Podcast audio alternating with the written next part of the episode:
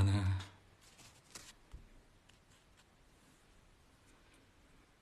Um, uh, nggak bisa lihat Sam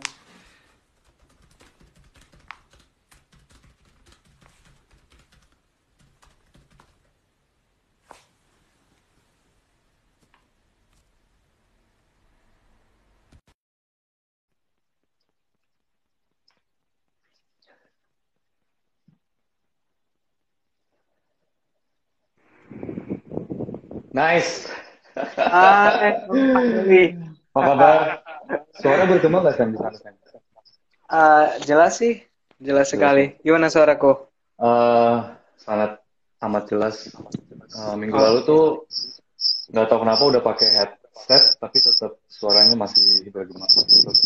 Coba ngerubah headsetnya pakai yang lebih kekinian portable. Um, udah jam 11 uh, kita mulai aja ya sambil okay. nunggu yang lain kalau misalkan ada orang tua murid ada pengajar ada teman-teman atau ada uh, siapa pun yang mau join uh, Alright. sambil jalan terus sesinya bakal interaktif jadi walaupun ini diskusi uh, antara Mejiku dan uh, antara Mejiku dan kita berdua tapi kita pengen uh, interaksinya juga um, bisa lebih hidup. Jadi uh, sambil nanti kita ngobrol sambil nanti Samuel menjelaskan tentang isu yang mau kita angkat hari ini kita bisa sambil jawab-jawab pertanyaan. Terus kalau misalkan ada yang salah atau misalkan ada yang kurang jelas karena di sini kita sama-sama masih belajar uh, mohon bantuan buat dikoreksi juga karena nggak pengen apa yang nanti kita sampaikan atau apa yang kita um, sharing ke semua di sini itu uh, menyesatkan. Oke. Alright. Oke, uh, wait. Uh, Oke, okay. mulai ya. Uh, Assalamualaikum warahmatullahi wabarakatuh. Salam sejahtera buat semua. Hari ini Rabu 10 Juni 2020, 5 sore di Jakarta, di Eden. Sekarang jam 11 lewat 2 pagi. Waktu setempat. Uh, tema hari ini kita ngangkat isu yang sebenarnya agak-agak sensitif dan sebenarnya dari kemarin juga ada beberapa yang tanya kenapa ngangkat isu ini dan kenapa baru sekarang isunya yaitu tentang rasisme. Tapi kita ngangkat bukan dalam konteks uh, kehidupan beragama atau berpolitik, tapi lebih ke konteks kehidupan kita sehari-hari. Dan bahwasannya isu rasisme itu sesuatu yang amat sangat lekat dengan kita ya. Dan tanpa disadari tanpa kita mungkin sengaja atau tidak um, ucapan atau tindakan yang kita lakukan selama ini itu mungkin bersinggungan langsung dengan hal-hal yang sifatnya rasial dan dan dan dan ujungnya um, bisa menyinggung um, is, dan bisa menyinggung isu-isu uh, rasial dan ketakutan yang dikhawatirkan adalah bisa uh, terjadi bentrokan fisik atau misalkan ada semacam gerakan-gerakan yang kita nggak pengen terjadi di lingkungan sekitar kita. Dan dan kenapa isunya diangkat di Mejiku? Karena uh, isu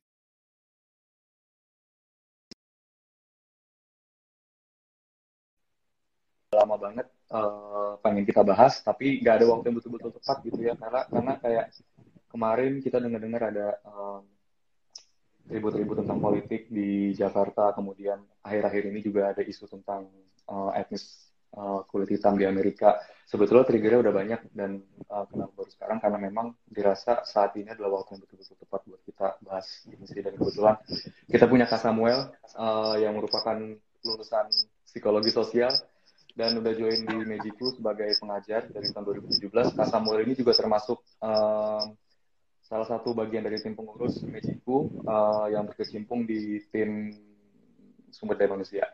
Jadi uh, waktu dan tempat dipersilakan buat Kak Samuel. Saya akan bertindak sebagai moderator dan menengahi diskusi ini. Jadi feel free buat dimulai. Mungkin Kak Samuel supaya ada ada arahan dikit bisa um, sharing sedikit tentang uh, teori tentang rasisme, rasisme itu apa, kemudian bentuk-bentuknya seperti apa, masing-masing um, untuk rasisme dari penjelasan-penjelasan singkat tadi itu seperti apa, sama mungkin sejarah singkat dari segi psikologi sosial itu seperti apa. Oke, okay. uh, sebelumnya uh, halo teman-teman, selamat pagi ya kalau di sana ya. Kalau di sini udah sore, hampir Di maghrib. sini cuma satu orang di sana. Baiklah. Selamat sore teman-teman semuanya. Uh, saya senang sekali bisa uh, menemani teman-teman lah. Kita sharing lah, sa- uh, saling belajar uh, satu sama lain tentang uh, isu yang sedang apa sebenarnya isu lain isu yang lama cuman akhir-akhir ini cu- uh, lagi naik daun lagi gitu ya karena ada Oh. satu peristiwa gitu lah ya di uh, satu negara seperti itu Uh, perkenalkan saya Samuel Uh, terima kasih untuk perkenalannya Kak Emil saya lulusan psikologi memang dengan uh, minornya psikologi sosial tapi bukan berarti saya expert di sini lah ya kita Oke. sama-sama sharing oke langsung kita jump into uh, topiknya aja bicara tentang rasisme Eh, sebenarnya rasisme itu apa sih? Gitu. Banyak teori yang mendefinisikan rasisme itu apa. Eh, tapi eh, saya coba ambil satu, saya coba compile, compile mengumpulkan eh, arti dan definisi dari rasisme itu apa. Sebenarnya rasisme itu adalah segala macam tindakan eh, yang membedakan eh, kelompok kita dengan kelompok lain, di mana tindakan ini cenderung dalam konteks yang negatif, seperti itu. Uh, jadi diskriminasi, terus seksisme, uh, terus apa terorisme berbasis agama itu juga termasuk salah satu bentuk dari ras- rasisme seperti itu. Jadi uh, nggak terbatas uh, tentang ras, uh, kulit seperti itu saja. Seperti itu ya. Itu tentang definisi dari rasisme. Bentuknya macam-macam. Jadi kalau uh, kita bicara tentang teori gitu ya, uh, rasisme ini sebenarnya sudah sampai ke tahap perilaku kita Hmm. mengancam, kita memperlakukan orang berbeda. Misalnya kalau kita kita misalnya penjual kayak gitu ya, hal sederhana kita jual di warung, terus ada orang uh, ras A, ras B seperti itu. Padahal si ras B ini sudah ngantri sejak lama kayak gitu ya. Tapi tiba-tiba datang orang dari ras A seperti itu. Hmm. Karena kita uh, istilahnya rasis gitu, kita langsung melayani si ras A dulu. Padahal kayak Hmm. ras B udah antri. Hal sederhana seperti itu, itu dari sisi perilaku. Kalau dari segi sikap, rasisme itu bisa seperti ini loh. Teman-teman pernah nggak sih lihat, misalnya kita lagi jalan-jalan di uh, apa di Alfamart, di supermarket atau apa pun gitu ya. Hmm. Kita lihat ada orang masuk seperti itu. Orangnya kulitnya putih sekali. Terus Hmm. kita bilang seperti, weh weh, bule bule bule seperti itu. Atau yang lain mungkin ketika kita di KRL. Nah, sorry to say, mungkin ada kita melihat orang-orang yang pakaian atribut khusus gitu ya. Terus Hmm. kita sedang duduk di kereta. Uh, mungkin kita nggak ngomong apa-apa gitu ya, tapi kita sambil lihati dari atas ke bawah seperti Betul. ini. Kita lihati terus. Nah, itu Betul. sebenarnya juga sudah salah satu bentuk sikap dari uh, bentuk dari rasisme seperti itu. Betul. Banyak hal lain Dan- contoh yang Betul. Hmm, Eh, sebetulnya tanpa harus disebut atau diucap atau dal- tanpa dalam bentuk perilaku dan sikap pun ketika kita berpikiran eh, atau punya niat yang sifatnya membandingkan dari dalam hati aja itu sebenarnya kita udah termasuk melakukan tindakan rasial nggak sih? Dari dalam Exactly. hati dalam, dalam artian dalam artian dalam pikiran dalam pikiran misalkan kayak "Aduh, betul. kenapa begini amat? Atau ini orang kenapa eh, misalkan cara pakai bajunya seperti ini? Atau misalkan kenapa perilakunya kayak gini? Dan semenjak dalam pikiran aja itu sebetulnya udah termasuk dalam ranah rasisme sih. Cuma memang tidak terucap dan tidak dan tidak dan tidak terdengar oleh panca indera pendengaran kita lanjut Setuju kak sekali Kak. Mm-mm. Sebenarnya itu rasisme itu akarnya selalu dari hati sih. betul Itu. Ketika kita melihat orang yang kita rasa berbeda seperti itu ya, terus kita ada perasaan negatif, kita punya perasaan curiga, padahal baru di dalam pikiran, di dalam hati ya, kayak gitu. Nah sebenarnya itu sudah ada indikasi eh, kita punya kecenderungan untuk rasis seperti itu, Kak Emil. Jadi nggak serta merta hanya perilaku yang me- me- me- merendahkan kelompok lain, tapi kayak perasaan negatif kita melihat orang orang ini dasar ini pasti apa kayak gitu. Pikiran-pikiran seperti itu sebenarnya sudah rasisme. Seperti itu, Kak. Ah, setuju btw ini ada yang bilang katanya sekarang suaranya kurang jelas Eh, coba Oh, tak iya. dan semoga lebih jelas karena tadi mungkin eh, speakernya agak tertutup Eh, let me know dan eh, terus kalau kemarin sebenarnya sempat eh, kita tuh ngadain kayak gini kan nggak nggak gampang ya dalam artian nggak cuma modal pakai Instagram nggak cuma modal ngajakin orang tapi uh, harus punya data-data yang kuat, harus punya riset yang bagus juga. Dalam artinya kita udah rehearsal, kemudian uh, kita udah apa namanya um, diskusi juga topik-topik yang mau kita bahas uh, di diskusi live Magicku dan kemarin saya sempat baca-baca juga nih bahwa uh, ternyata rasisme itu adalah kalau misalkan kita ibaratkan kayak gunung es gitu ya rasisme itu adalah gunung es yang kelihatan di permukaan air sedangkan yeah. di iya. bawah-bawahnya itu banyak banget gitu ada um, xenofobia, ketakutan terhadap orang asing, uh, kemudian ada stereotip juga uh, dalam artian kita um, punya stigma atau punya pemikiran tersendiri tentang suatu kelompok etnis tertentu atau suatu kelompok orang yang secara biologis itu berbeda dengan kita gitu kan. Kemudian ada kayak semacam misnegation ya kalau nggak salah yang berhubungan sama uh, penolakan terhadap antara misalkan kayak uh, putih yang maunya hanya bergabung atau mainnya dengan rasa kulit putih aja ataupun juga dengan rasa yang lainnya. Kemudian ada juga kayak semacam uh, etnosentrisme yang lebih hmm. mengagung-agungkan uh, kelompok atau ras yang yang sesuai dengan rasa sendiri gitu kan. Jadi rasisme itu sebetulnya banyak banget bentuknya dan selama ini mungkin kita cuma kenal satu kata itu karena itu adalah kata-kata yang general dan sangat uh, umum dipakai di masyarakat dan oleh media juga sih. Media juga jarang kan sebetulnya kayak ngebahas tentang apa itu xenofobia, uh, apa itu hmm. miscegenation, kemudian apa itu etnosentrisme, apa itu stereotip dan lain-lain. Jadi um, di sini kita mau sharing tentang itu juga sih bahwa uh, rasisme itu banyak banget bentuknya dan yang tadi Kak Samuel bilang ada perilaku, ada sikap itu sebetulnya um, efek dari apa yang barusan saya sampaikan juga sih bisa jadi bentuknya itu stereotip mulai dari dalam hati kayak uh, perilaku um, mengkategorikan perilaku atau um, penampilan fisik seseorang uh, dengan kelompok atau tertentu. Jadi jadi banyak macamnya sih sebetulnya.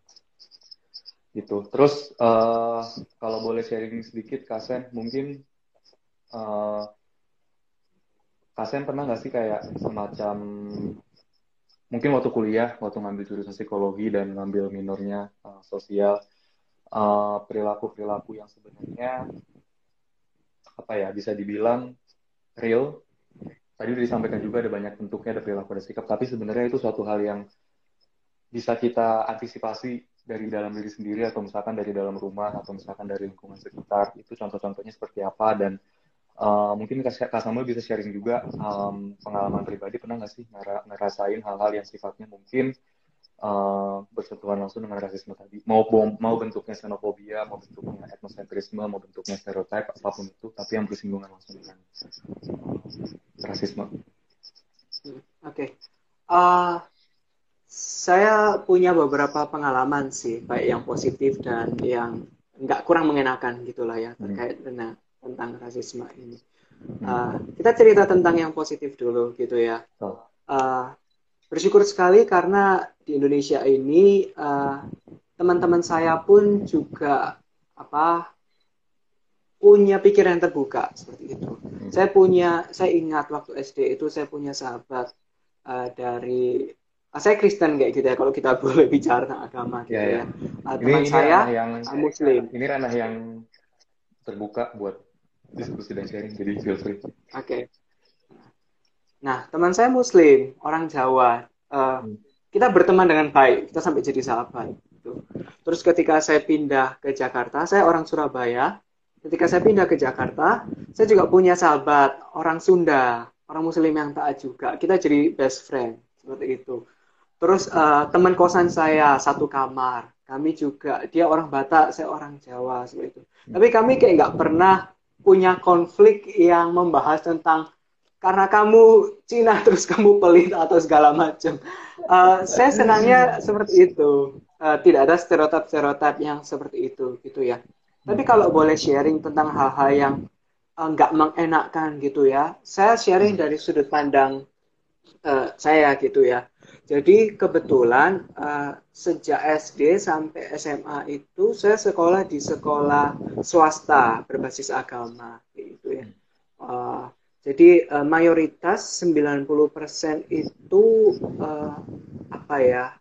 orang Tionghoa gitulah ya di situ. Etnis nah, Tionghoa ya. SMP, etnis Tionghoa hmm. itu. Nah kalau kita bicara tentang etnosentrik gitu ya kak ya, hmm. kita melihat bahwa etnis kita lebih unggul dari etnis yang lain, sebenarnya itu masih ada, sekalipun nggak dalam bentuk kekerasan ya, tapi dalam omongan-omongan seperti ini. Waktu itu saya ingin apply, waktu itu saya SMA kelas 3. Saya pengen apply, ini ini set terus, apa kebenaran yang menyedihkan saya ingin apply ke universitas negeri kayak gitu bangga lah ya siapa siapa yang bisa masuk universitas negeri kayak gitu. Iyalah. Tapi kayak teman, ya kan. Nah tapi ini jadi apa ya dihambat oleh namanya etnosentrisme kayak gitu. Teman-teman saya yang satu etnis kayak gitu orang Tionghoa mempermalukan saya, memojokkan. Weh Samuel, ngapain kamu apa masuk di universitas negeri kayak gitu? Kamu kan Cina kayak Itu saya ngomong ini kayak gak enak sih sebenarnya. Gitu ya. Nah iya kayak gitu. Kita kan harusnya kayak apa jadi pengusaha apa segala macam. Iya harusnya kita tuh saling menguatkan gak sih? Dalam artian kalau nah justru kayak tahu, itu sangat sulit buat ditembus uh, dalam kondisi lingkungan um, uh, habit atau perilaku orang-orang Indonesia seperti itu. Harusnya kita tuh bisa sama-sama saling support bukan bukan malah menjatuhkan gak sih? Kayak Uh, nah, betul. dia sebatas kayak semacamnya uh, keep going, you can do it or something. Maksudnya kayak um, kita tuh sebenarnya terbiasa juga dengan hal-hal yang um, menyepelekan, kemudian mengecilkan, dan padahal sebenarnya kalau misalkan uh, negativity negativity kayak tadi itu bisa sedikit aja kita rubah, itu efeknya nggak cuma buat um, buat buat kita sendiri sih, tapi buat orang lain dan lingkungan sekitar juga ya nggak sih?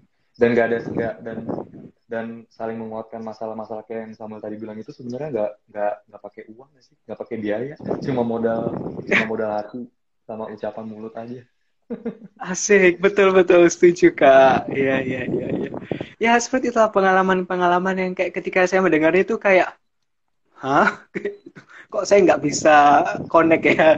Seperti itu seperti itu. Betul, kak. setuju sih setuju banget. Dan dan dan saya bisa relate apa yang barusan Samuel sharing gitu ya. Um, sama juga kayak um, mungkin kalau kita bicara um, saya punya beberapa teman yang atlet juga.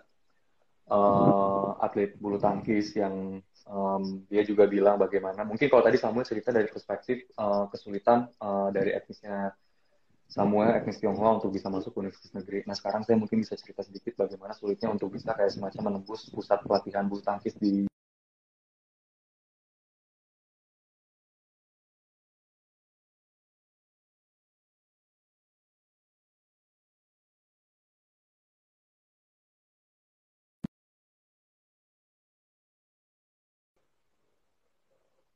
dia pernah sharing ke saya mungkin sekitar dua tahun yang lalu kali ya. Uh, dia tuh dia tuh bimbang antara memilih karir sebagai profesional di bank atau memang uh, bulu tangkis. Dan ini dia cerita setelah dia udah akhirnya memutuskan untuk jadi uh, karyawan swasta. Dan itu terjadi waktu dia umur mungkin 13 atau 14 tahun bahwa untuk etnis yang kita selama ini bilang mungkin uh, asli Indonesia atau pribumi yang selama ini kita udah menemukan. Tapi ya orang Indonesia lah yang yang yang pada umumnya mau daftar untuk ikut uh, pelatihan tersebut itu sangat sulit.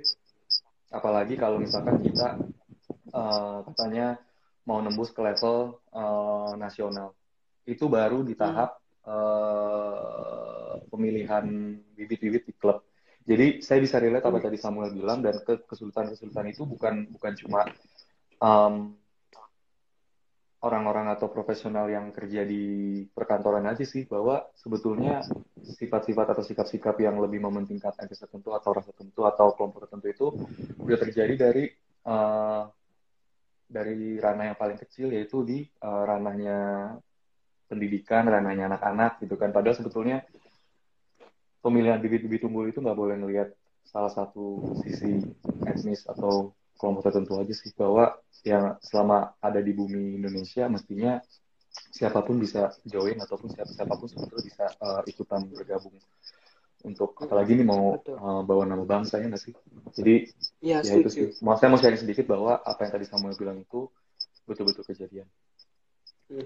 nah uh, sebenarnya rasisme itu terjadi ketika kita mulai mengkaitkan ras atau apa ya identitas biologis seperti itu ya jenis Betul. kelamin Betul. ras atau apa pun itu dengan uh, kapabilitas atau kemampuan contoh Betul. orang apa misalnya uh, orang Tionghoa pasti pintar Ya. matematika terus Ya, betul, orang betul. Jawa pasti pintar bahasa atau apa segala macam nah itulah rasisme kita mulai mengkaitkan hal-hal yang seharusnya tidak terkait ini loh Betul, betul. itu itu sih Betul. Dan sebetulnya bukan masalah ra- rasnya kan ya, maksud maksudnya masalah integriti integritas seseorang, kapabilitas seseorang itu nggak dilihat dari masalah ras, tapi bagaimana cara dia mem-maintain pola pikir, em, bagaimana bisa respect terhadap orang lain. Jadi hal-hal yang sifatnya itu humanity yang harusnya dinilai bukan bukan nah dari masalah ras, karena nggak ada ras yang betul-betul unggul sih.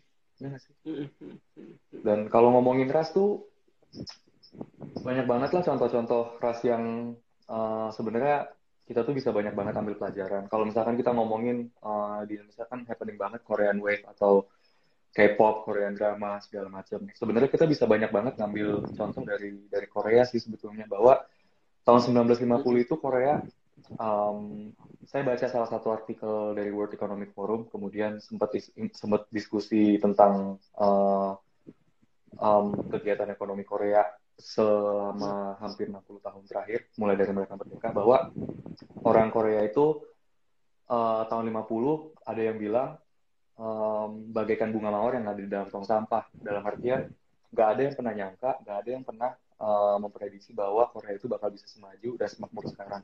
Karena satu mereka habis perang tahun 50 perang saudara Korea Utara dan Korea Selatan. kemudian uh, ada invasi juga dari Amerika. Kemudian uh, ada invasi juga dari Cina dan Jepang. Jadi nggak ada pernah nyangka bahwa negara itu dalam kurun waktu yang sangat singkat itu bisa turn the condition around gitu. Jadi kayak bisa membalikan apa yang semua orang bilang itu um, nggak mungkin jadi mungkin gitu kan. Dalam waktu 10 atau 20 tahun Korea udah bisa punya um, perusahaan baja yang sekarang kita bisa tahu juga uh, termasuk salah satu terbesar di dunia.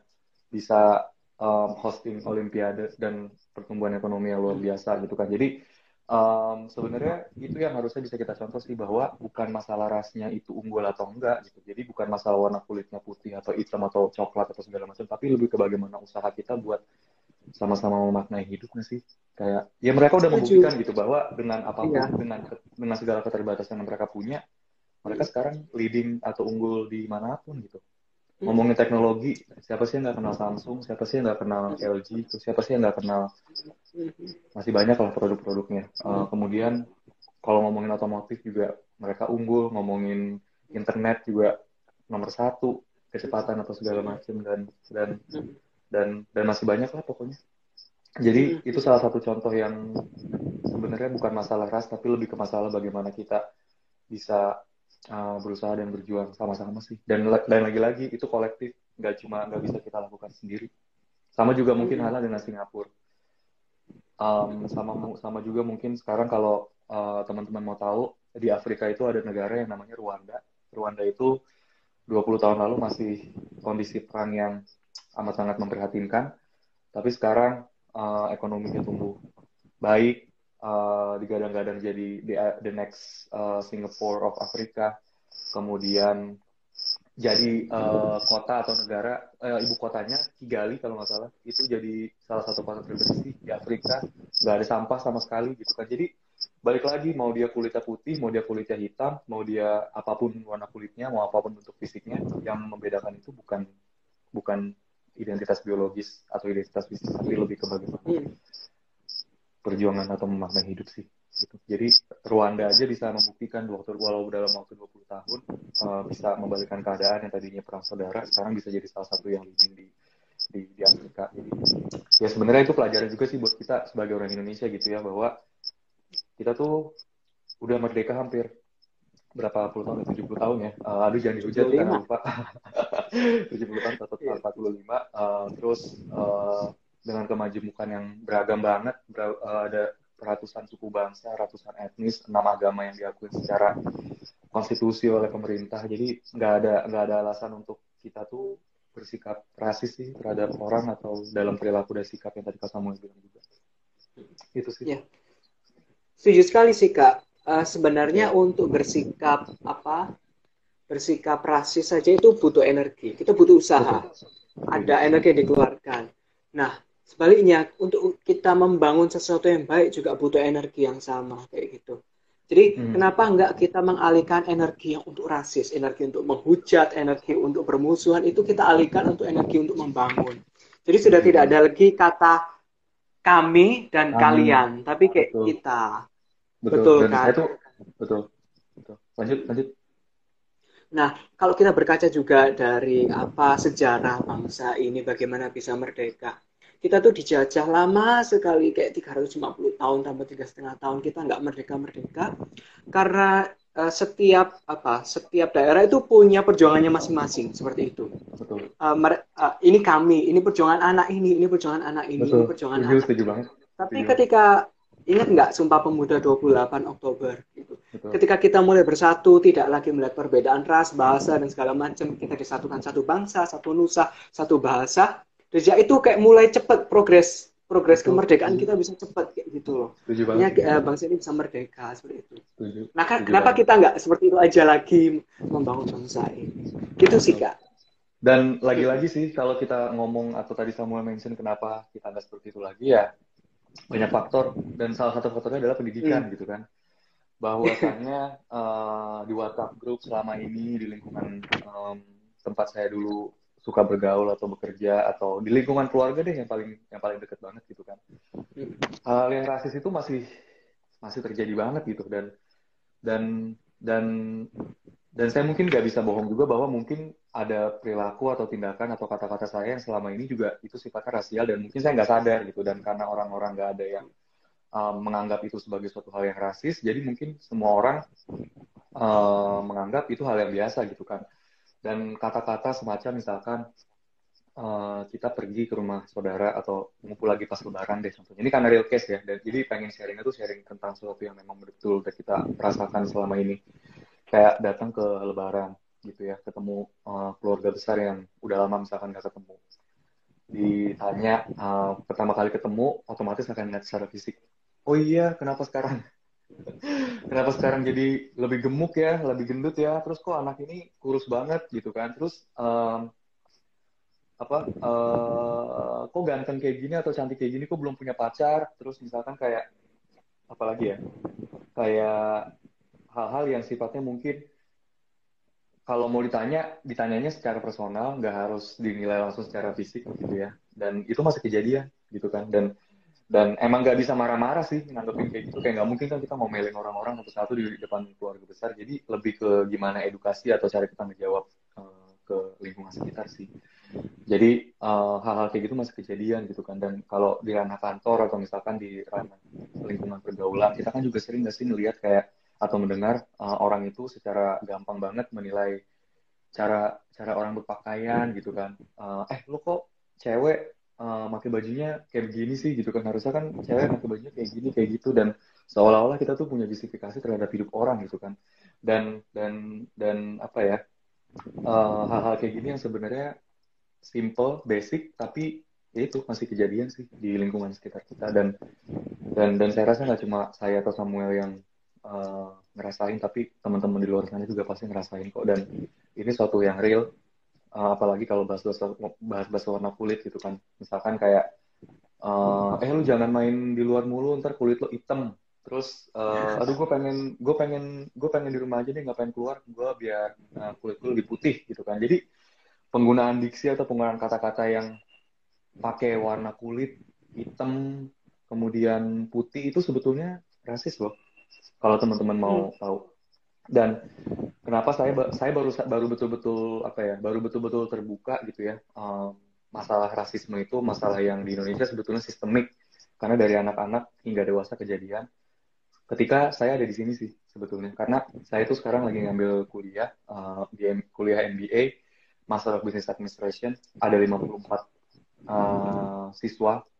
Uh, diverse banget. Ada dari 17 negara ada dari Afrika, ada yang dari Asia, ada dari Eropa, ada dari Amerika Utara, ada dari Amerika Latin gitu ya. Dan ada satu kejadian di mana kalau saya tuh ngumpul sama teman-teman, mereka kan budayanya di bar, jadi saya ikut pergi ke bar gitu ya, ngumpul sama mereka, terus uh, saya beli minuman soda kalau nggak salah, minuman soda, yang saya nggak pernah minum itu sebelumnya dan beda dengan Coca-Cola atau Fanta sih. Kemudian waktu saya minum uh, warnanya orange dan itu rasanya saya bilang secara spontan dan gamblang ke teman-teman saya gitu ya, uh, teman-teman dekat saya ada ada empat orang. Uh, ini rasanya geli banget. Dicatat ya, rasanya geli banget. Ngomongin minuman pakai kata-kata geli gitu kan. Dan mungkin di Indonesia kita biasa gitu ngomongin hal kayak gitu kayak ini uh, minumannya geli banget, ini ini ini harusnya seperti ini, harusnya seperti itu. Tapi waktu saya ngomong kayak gitu, teman saya ada dua orang yang uh, langsung nyampein ke saya bahwa um, eh lo tuh gak boleh lo ngomong kayak gitu. Itu seksis. Jadi penggunaan diksi itu benar-benar harus diperhatiin sih.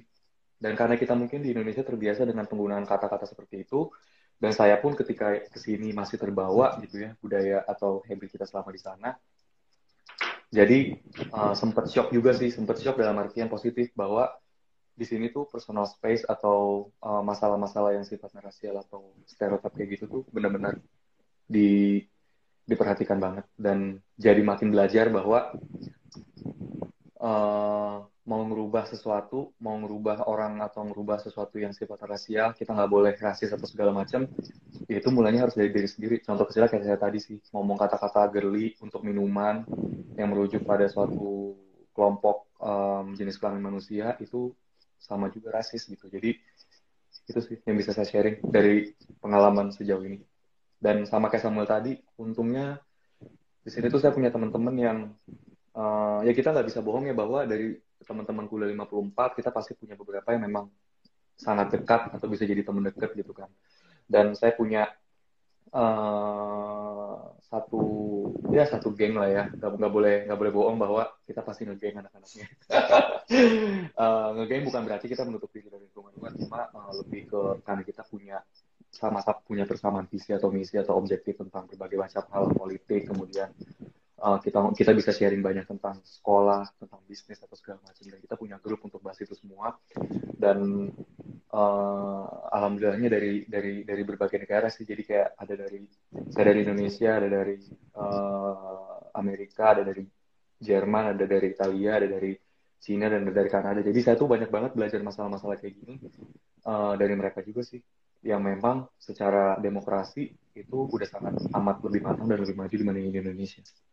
Dan dan kesempatan juga sebetulnya buat saya buat mengenalkan demokrasi kita itu seperti apa. Karena banyak banget teman-teman yang kaget gitu. Indonesia tuh penduduknya ada hampir 270 juta, uh, penduduk terbesar nomor 4 di dunia, itu banyak yang kaget. Kemudian banyak yang kaget juga bahwa mereka tuh ngira selama ini kita tuh negara Islam, karena mungkin the biggest Muslim majority country in the world gitu kan. Tapi sebetulnya kita konstitusinya adalah demokrasi. Dan demokrasi negara demokrasi terbesar ketiga setelah India dan Amerika Serikat. Itu sih. Jadi sama-sama saling belajar lah di sini masalah rasisme dan lain segala macam. Itu. Mungkin dari teman-teman ada yang mau ditanya nggak? Ini isunya seru banget. Sebenarnya sayang kalau cuma dibahas satu jam tapi karena Instagram hanya membolehkan kita satu jam maksimal jadi kalau ada yang mau ditanya kalau ada yang mau di share pengalaman itu silakan dan kita welcome banget untuk interaktif. Soalnya Kak Emil Kemudian, kayak suaranya agak terlalu kecil deh, Kak Emil. Saya kayak Serius? jelas gitu. Serius? Oke, okay. agak lebih maju deh, agak lebih maju. Ini udah agak gede sih ngomongnya, jadi semoga oh. kedengeran. Oke, okay, ini ada Ibu Juli ya, Ibu Juli atau Bapak Juli. Oke, saya akan manggilnya Juli aja supaya nggak mengindikasikan perempuan atau laki-laki. Kak mau tanya, can we end racism in our daily life? Bisa banget kok, ya nggak sih? Kayak yang tadi kita bahas. Setuju. Mulai dari diri sendiri, kalau ketemu orang yang fisiknya berbeda, jangan dikomentarin, jangan di jangan secara eksplisit dibahas, apalagi dengan orang-orang sekitar kita, dan jangan cari justifikasi untuk membenarkan pemikiran atau pendapat kita sih dari hati aja tuh udah salah sebenarnya kayak aduh ini orang serem banget ya kulitnya hitam atau aduh ini orang walaupun kulitnya putih kenapa mukanya begitu amat itu tuh udah rasis sebetulnya jadi berusaha kalau ketemu orang apalagi stranger yang nggak kita kenal itu positif thinking aja gitu atau kalau misalkan kita merasa ada yang aneh dengan mereka perilakunya kita selalu punya opsi untuk lapor polisi atau bisa telepon temen untuk panggil bantuan atau orang-orang sekitar atau paling yang gampang teriak lah gitu kan jadi nggak ada alasan sih sebetulnya untuk bersikap rasis. Semoga menjawab. Oh ya, kemudian mungkin tadi Kak Samuel udah sharing juga, udah banyak sharing tentang definisi rasisme apa, kemudian apa yang harus dilakukan di lingkungan masyarakat seperti apa. Mungkin saya, saya bisa sedikit sharing juga dari pengalaman saya pribadi gitu ya. Kenapa pada akhirnya saya saya dan Mejiku itu berinisiatif untuk mengangkat isu ini karena kita tuh di Mejiku punya banyak banget privilege gitu ya. Privilege dalam artian keberagaman, diversity uh, yang berhubungan dengan um, fighting against uh, racism gitu kan. Dan kalau boleh sharing sedikit, saya di keluarga sendiri pun uh, ayah saya keturunan Minang. Kemudian kakek saya tuh ada turunan dari Sabah sebetulnya, dari Malaysia. Kemudian mama saya itu orang Bugis. Kemudian ada beberapa saudaranya juga yang turunan dari Ternate sebetulnya. Jadi dari lingkungan keluarga saya sendiri pun um, saya punya banyak privilege yang sayang banget kalau misalkan privilege itu nggak kita sharing dan atau nggak saya sharing ke teman-teman sekitar gitu bahwa uh, diversity itu indah banget, geng. Kayak bisa belajar banyak hal dan bisa belajar berbagai macam budaya itu suatu hal yang kita nggak pernah bisa dapat kalau kita cuma bergaul sama orang atau lingkungan yang itu, aja gitu. Dan saya punya mbak atau asisten rumah tangga yang udah hampir 20 tahun kerja di rumah yang udah seperti keluarga sendiri dan asisten rumah tangga itu orang asli Ambon. Jadi memang kulitnya teman-teman bisa bilang kulitnya hitam. Kemudian kalau ngomong di rumah tuh udah kayak teriak-teriak kayak hei uh, kenapa begitu? Apa segala macam itu udah di rumah tuh udah biasa banget gitu. Jadi uh, makanya yang tadi saya bilang uh, semuanya itu harus berawal dari rumah gitu kan. Nggak bisa kita ngomong ini di luar kalau dari rumah kita nggak mempraktekkan dan nggak dan nggak dari dalam diri sendiri sih. Itu yang pertama. Kemudian yang kedua uh, saya pernah KKN di Papua ini pengalaman yang buat saya itu life changing experience loh. Jadi kalau ditanya apa yang um, sukses terbesar apa yang selama ini saya dapat sejauh ini, saya selalu bilang tinggal di Papua sih dua bulan, tinggal sama teman-teman berdua puluh di satu rumah yang sama, 20 orang, anak muda yang mungkin umurnya waktu itu masih 20 saya dan nggak pernah kepikiran bakal tinggal di Papua dengan segala keterbatasan um, teknologi fasilitas kemudian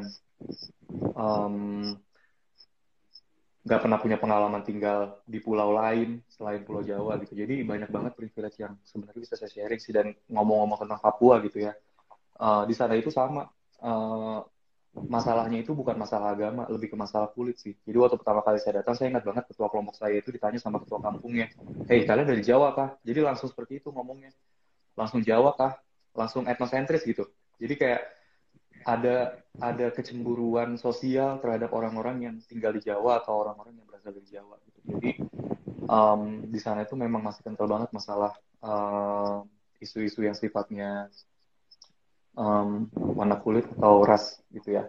Kemudian uh, kemarin juga waktu dengar George Floyd meninggal di Amerika kasus kulit hitam banyak juga yang uh, dengan gerakan Black Lives Matter segala macam saya lihat banyak banget di sosmed, banyak banget dari kita yang bersuara bahwa di sini juga sama Papua Lives Matter. Ya betul, saya setuju. Di satu sisi memang kita harus masih harus memperjuangkan teman-teman yang ada di Papua atau di Indonesia Timur. Setuju banget. Tapi konteksnya berbeda gitu ya. Jadi teman-teman atau semuanya di sini saya juga mau sharing bahwa masalah di Papua dan masalah di Amerika Serikat itu dua hal yang sangat jauh berbeda gitu ya. Kalau di Amerika mungkin uh, gerakan Black Lives Matter itu didasari oleh perbudakan perbudakan dari uh, masyarakat kulit putih yang mengkelas duakan masyarakat kulit hitam uh, jauh sebelum civil war atau perang saudara terjadi di Amerika sekitar tahun 1800-an gitu ya. Dan dan dan propaganda-propaganda kulit putih dan kulit hitam itu di sana masih kental banget. Dan ini juga saya sharing dengan teman-teman yang uh, students dari Amerika di sini gitu ya. Jadi memang di sana itu konteksnya perbudakan teman bukan masalah uh, warna kulit aja gitu ya. Nah kalau di Papua di Papua itu sejauh yang saya tahu karena saya udah pernah ada pernah tinggal di sana kemudian ngikutin berita-berita juga uh, di sini tuh lebih ke masalah ketimpangan sih. Ketimpangan dalam artian kita tuh masih belum memberikan perhatian yang betul-betul menyeluruh ke orang-orang di Indonesia Timur. Tapi bukan lebih ke masalah perbudakan gitu ya. Kita nggak pernah membudaki orang Papua. Kita nggak pernah memperbudak orang-orang Indonesia Timur karena kita sama-sama orang Indonesia gitu kan. Cuma mungkin cara kita semua uh, mendefinisikan orang Indonesia Timur, kemudian mungkin ada yang juga bilang cara pemerintah menangani kasus Papua, kasus uh, tim, uh, kasus Maluku atau Indonesia Timur itu uh, lebih sifatnya mengkelas dua kan. Itu saya setuju sih, uh, karena mungkin memang walaupun kita udah punya otonomi khusus, udah punya budget sendiri, Papua dan um, Indonesia Timur itu mungkin kalau secara budget pengeluaran atau anggaran belajarnya jauh lebih besar dibandingkan dengan Indonesia Barat. Tapi karena lagi-lagi masalah pendidikan, masalah sumber daya manusianya itu masih kurang, itu yang membuat mereka so, merasa mereka tuh diasingkan gitu. Karena gimana mereka mau beradaptasi atau mau adjust dengan Barat kalau misalkan hal fundamental pendidikan itu masih kurang. Jadi itu ya beda kasus di Amerika dengan kasus di Papua. Di sana masalah perbudakan, di sini itu lebih ke masalah ketimpangan, ketimpangan bagaimana cara kita um, uh, memperlakukan uh, mereka dari semua aspek ekonomi, kemudian budaya, kemudian politik dan segala macam. Dan sejauh ini sih saya ngerasa progresif sih, ya walaupun memang nggak secepat yang teman-teman atau semuanya inginkan, tapi at least kita bergerak maju sih, bergerak diam sih. Itu. Kemudian sambil jawab jawab pertanyaan, uh, How to End Racism in School Age Children dari kelas 1 SD udah dibully karena bukan 100% Indo. Uh, ini setuju banget, ini Konita. Udah lama banget nggak ketemu Konita nih, teman SMA. Konita, halo. Uh, ini sekalian mungkin bisa sharing juga masalah apa yang udah kita lakukan di Mejiku gitu ya. Saya nggak punya jawaban yang bisa menyelesaikan masalah dalam waktu 2-3 hari. Tapi saya selalu percaya bahwa semuanya itu harus dimulai dari ranah paling kecil, dari rumah dulu lah sendiri mungkin Konita atau teman-teman lain yang udah punya anak bisa sharing juga um, kasih exposure tentang diversity itu seperti apa. Tentang keberagaman itu seperti apa. Dan gak cuma textbook tapi dikasih kasih nonton film-film. Kemudian dikenalin sama teman-teman dari kelas yang memang berbeda ajak makan atau main ke rumah. Uh, teman-teman yang berwarna kulit beda ras beda beda beda warna negaraan itu hal-hal yang sebenarnya simple tapi bisa dan sangat applicable buat kita lakukan selama um, anak-anak kita masih uh, SD atau anak kecil sih. Kemudian untuk menjawab pertanyaan dari kelas 1 SD dibully karena 100% Indo, uh, ini mungkin konteksnya ketika kita ada di luar gitu ya. Lagi-lagi ini tugas atau PR bersama. Mungkin bisa sharing ke gurunya apa yang harus harusnya bisa dilakukan uh, di kelas, inisiasi-inisiasi hal-hal kita dilakukan potluck kemudian kita ngerayain um, festival-festival dari berbagai kebudayaan di kelas, kemudian um, bisa ada semacam gathering orang tua murid uh, yang mungkin divers di sana gitu kan. Jadi sebenarnya banyak hal-hal yang harus kita lakukan, tapi kuncinya cuma satu sih, harus bisa harus berani bersuara juga. Anak kita dibully, terus kita dibully, jangan cuma diem aja gitu. Ngomong, ngomong, ngomong itu hal yang paling gampang. Ngomong ke sekolahnya, ngomong ke kelasnya. Kalau memang susah, bikin koloni guru-guru, uh, sorry orang tua murid di sana yang yang yang kira-kira punya nasib yang sama atau rasa yang sama supaya sama-sama bisa merubah dari yang ukuran yang paling kecil sih.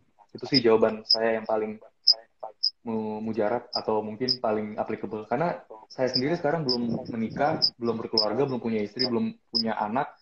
Dan walaupun meskipun demikian nggak berarti saya diem aja gitu kan. Jadi harus bisa bersuara juga dari ranah yang kita punya sekarang yaitu Mejiku dan di Mejiku alhamdulillah kita diverse udah diverse banget dibandingkan dengan tahun 2014 kita udah punya 65 guru ya. Uh, hampir 65 guru. Backgroundnya juga udah macam-macam dari ada yang muslim ada yang protestan ada yang katolik ada yang ada yang hindu. Saya nggak tahu ada yang buddha atau enggak tapi least kita sekarang punya empat uh, agama dari semua pengajian kita punya sekarang. Dan itu suatu kemajuan yang progresif banget yang kita semuanya harusnya bisa tepuk tangan dan merayakan itu sih. Kemudian anak-anaknya juga yang tadinya mayoritas 100% muslim setelah kita ekspansi tahun lalu ada roadshow ke berbagai sekolah. Ada beberapa anak yang belisnya berbeda juga ada yang saya tahu ada yang beberapa yang katolik ada beberapa yang muslim ada yang beberapa yang protestan juga kemudian diversity pengajarnya juga ada yang dari karena ada yang asal dari Makassar, dari Jogja, dari Bali, dari Manado, dari Makassar, dari Aceh. Jadi kita bisa bisa bisa bicara banyak dari Mejiku itu sendiri gitu bahwa kita tuh di komunitas ini suatu hal yang harus bisa kita rayakan bersama sih bahwa diversity kita tuh sama-sama um, berjuang untuk diversity melawan rasisme itu dari tempat kita setiap hari Sabtu kumpul dan bersosialisasi sih. Pak Samuel ada yang mau ditambahin? Uh, intinya merayakan kebersama keberagaman gitu sih. Kita uh, ketika dibully jangan sampai justru kita merasa apa maksudnya jadi minder dengan betul. apa harus ngomong kita. harus ngomong. Ya tetap bangga dan harus disuarakan sih. Betul. Uh, ini ini sesuai sistemik memang nggak bisa nggak bisa berjuang sendiri memang harus dikomunikasikan dengan sekolah sih kak. Setuju. Betul betul. Betul karena ini kolektif dan udah sampai separah itu sih sistemik lah ibaratnya. Sistemik itu kan awalnya Ya. kebiasaan. Kebiasaan yang kita anggap itu normal nggak salah sama sekali. Dan kita anggap kalau misalkan kita ngomong hal-hal yang sifatnya stereotype atau rasisme tadi ada yang baper kita tuh kan terbiasa ya bilang ah lu gitu aja baper. Ah lu gini aja ngambek. Ah lu gitu aja nangis. Gitu padahal nangis dan ngambek itu wajar. Orang manusia gitu ya punya hati gitu kan. Punya hati punya perasaan gitu ya. Kalau misalkan memang mau bercanda atau mau mau mau mau ngomong sesuatu yang bikin orang itu nggak sakit hati ya ngomong aja sama batu gitu kan. Batu kan keras gitu. Nggak akan lembek gitu maksudnya.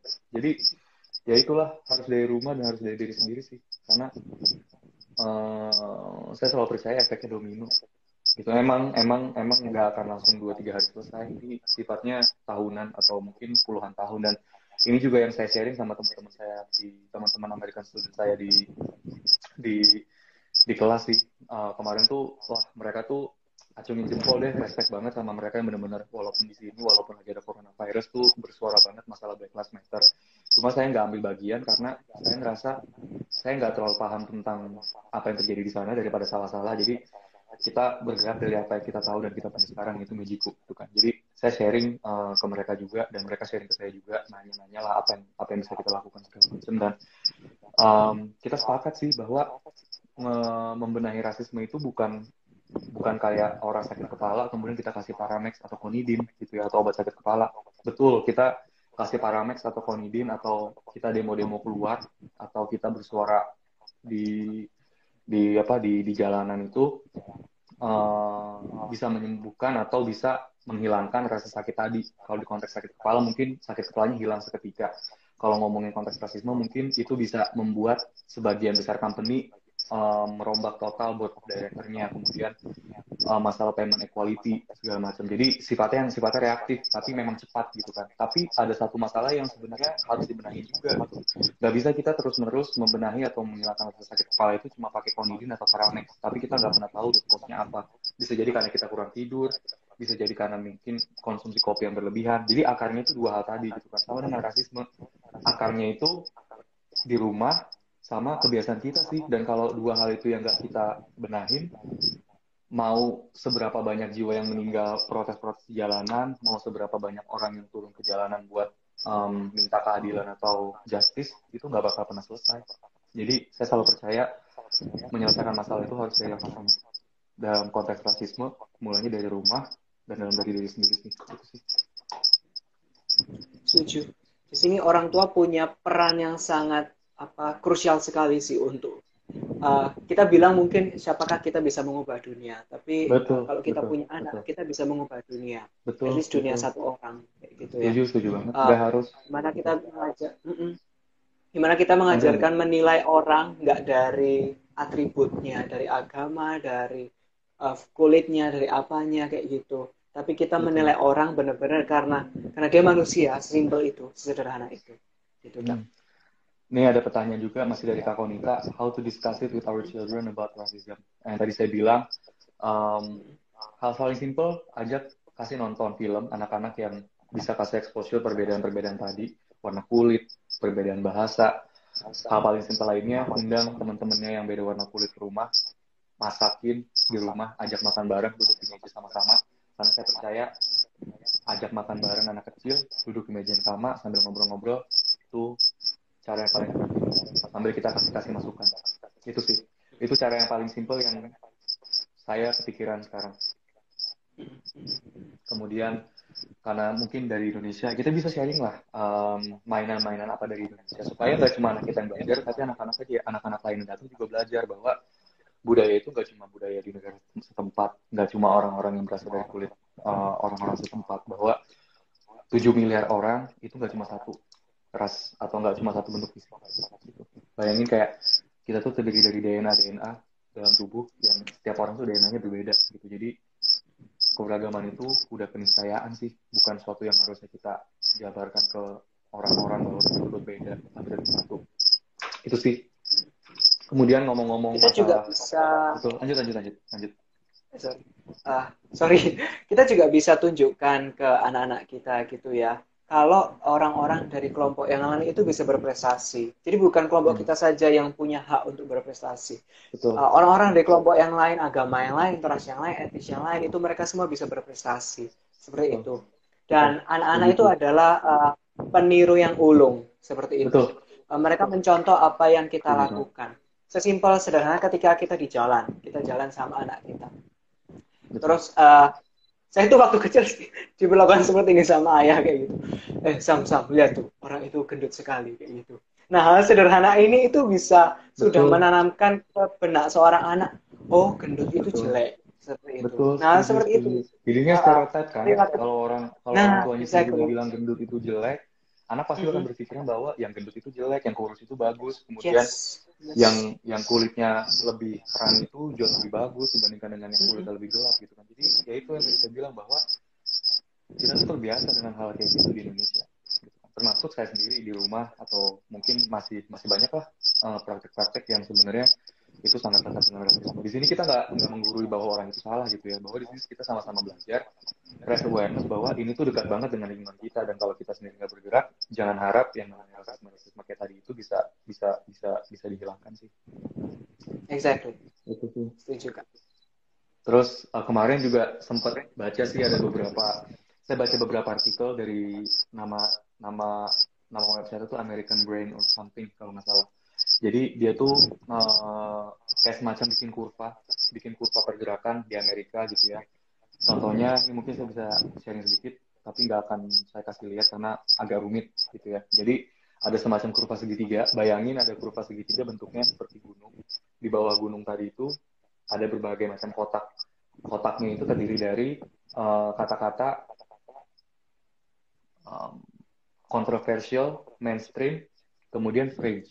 Dan di kotak masing-masing kotak tadi itu ada tahun uh, progresif tentang uh, perubahan pola pikir masyarakat di Amerika. Contohnya tahun 1953. Tahun 1953 itu di Amerika uh, masih uh, oke okay, atau dianggap merokok itu adalah suatu hal yang uh, biasa, mainstream.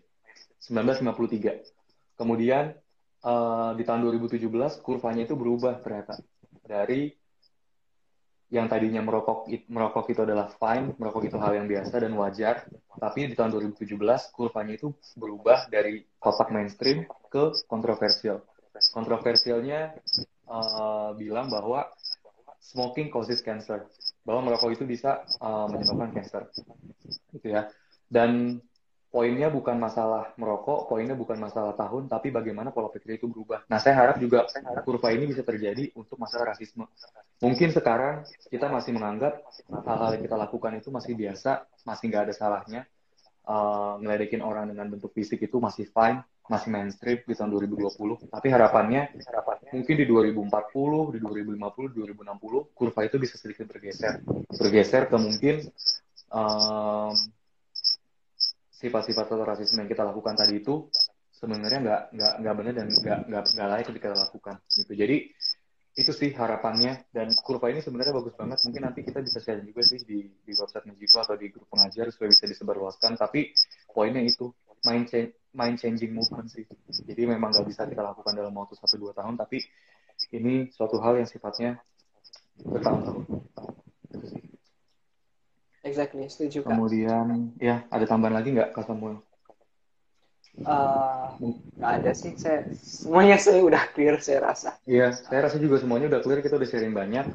Dan sekarang di Jakarta udah hampir jam 6 sore juga ya kalau nggak salah. Udah mau azan maghrib, ini ada Mama Alvaro yang bilang udah azan maghrib segala macam ya Bu. uh, mau azan maghrib, uh, jadi penutup deh Kasir penutup kasih kata-kata atau penutup yang supaya temanya ini bisa bermanfaat buat orang banyak bisa tetap kena ke yang lain juga. Intinya adalah mari kita belajar untuk menilai orang bukan dari penampilan yang bisa kita lihat dari mata itu dari yang kelihatan. Mari kita sama-sama menilai orang itu jauh ke dalam yang ada di dalam. Uh, apa yang mereka rasakan apa apa maksudnya uh, nilai mereka kejujuran integritas uh, menginspirasi prestasi hal seperti itu. Betul. Itu kak. Itu ya. Kalau dari saya mungkin saya akan start uh, dari belief saya sendiri ya. Uh, saya Muslim dan saya percaya diversity itu atau keberagaman itu udah suatu keniscayaan lah. Dan kalau mungkin kalau boleh mengutip sedikit apa yang ada di uh, kitab suci yang saya yakini dan teman-teman Muslim yang yakinin uh, ada di Quran surat Al-Hujurat ayat 13. Um, sesungguhnya kami menciptakan kamu dari seorang laki-laki dan seorang perempuan dan menjadikan kamu berbangsa-bangsa dan bersuku-suku itu bukan untuk membedakan, bukan untuk saling bertengkar, tapi hanya untuk supaya kita sama-sama saling mengenal. Jadi itu sih, itu udah nggak ada lagi bantahan buat masalah uh, rasisme kalau saya udah ngutip eh, kata-kata itu sih dan nggak ada alasan juga buat nggak mempraktekkan itu dalam kehidupan sehari-hari mulai dari rumah dan dari lingkungan sekitar keluarga dalam konteks kita bersosialisasi di komunitas kita punya mijiku itu sih dari saya. Uh, suka sekali Kak Emil, terima kasih banyak. Ya nggak sih, ya. Sama-sama Kak Sam, thank you banget buat sharingnya. Ini pasti bermanfaat dan thank you, kita bakal sharing ini di IGTV juga supaya teman-teman atau orang tua murid atau lingkungan sekitar yang mau nonton dan sekarang nggak sempat untuk nonton bisa bisa sharing atau bisa nonton dan bisa belajar banyak dari diskusi kita hari ini. Sukses buat kita semua. Kemudian um, jangan lupa apa yang tadi udah disampaikan sama Kak Samuel dan tadi saya sampaikan juga. Thank you Hasan uh, kerjanya sukses. Uh, sukses dalam semuanya lah dalam karir dalam cinta dalam semuanya pokoknya. Oke? Okay? sukses for you too. Saya mau nyapa juga ya sama-sama. Uh, saya mau nyapa juga teman-teman atau ibu-ibu ya ada Bu Sartini, oke Kak Emil, Kak Sam, terima kasih waktunya maghrib ketemu dengan kita. Iya Bu, makasih banyak udah nonton. Salam buat anak-anak semuanya dan Julie PMTSR. Makasih Kak, jangan lupa di-save dulu ya live-nya. pasti, pasti, pasti, pasti, pasti. Karena kita nggak pengen ini cuma live discussion one time, jadi kita pengen ini tetap bisa ada. Nanti akan kita masukkan ke website, akan kita masukkan ke YouTube juga. Tapi sekarang akan kita lakukan kita lakukan dalam dalam bentuk live dan akan kita save ke IGTV. Oke, okay, thank you buat semua teman-teman yang udah nonton. Uh, semoga ilmunya bermanfaat. Kita ketemu lagi di sesi selanjutnya. Topiknya buat next kita masih memikirkan nanti bakal di sharing kalau misalkan memang kita udah tahu apa yang kita bahas dengan tema atau narasumber pengajar-pengajar yang ciamik. Kabela, nice sharing ditunggu sesi-sesi berikutnya. Thank you sama-sama. Oke, okay, selamat sore waktu Jakarta, selamat menjelang siang di sini. Sampai ketemu lagi. Bye. Sampai ketemu. Bye bye. Thank you, Kak. Bye. See you all. See you.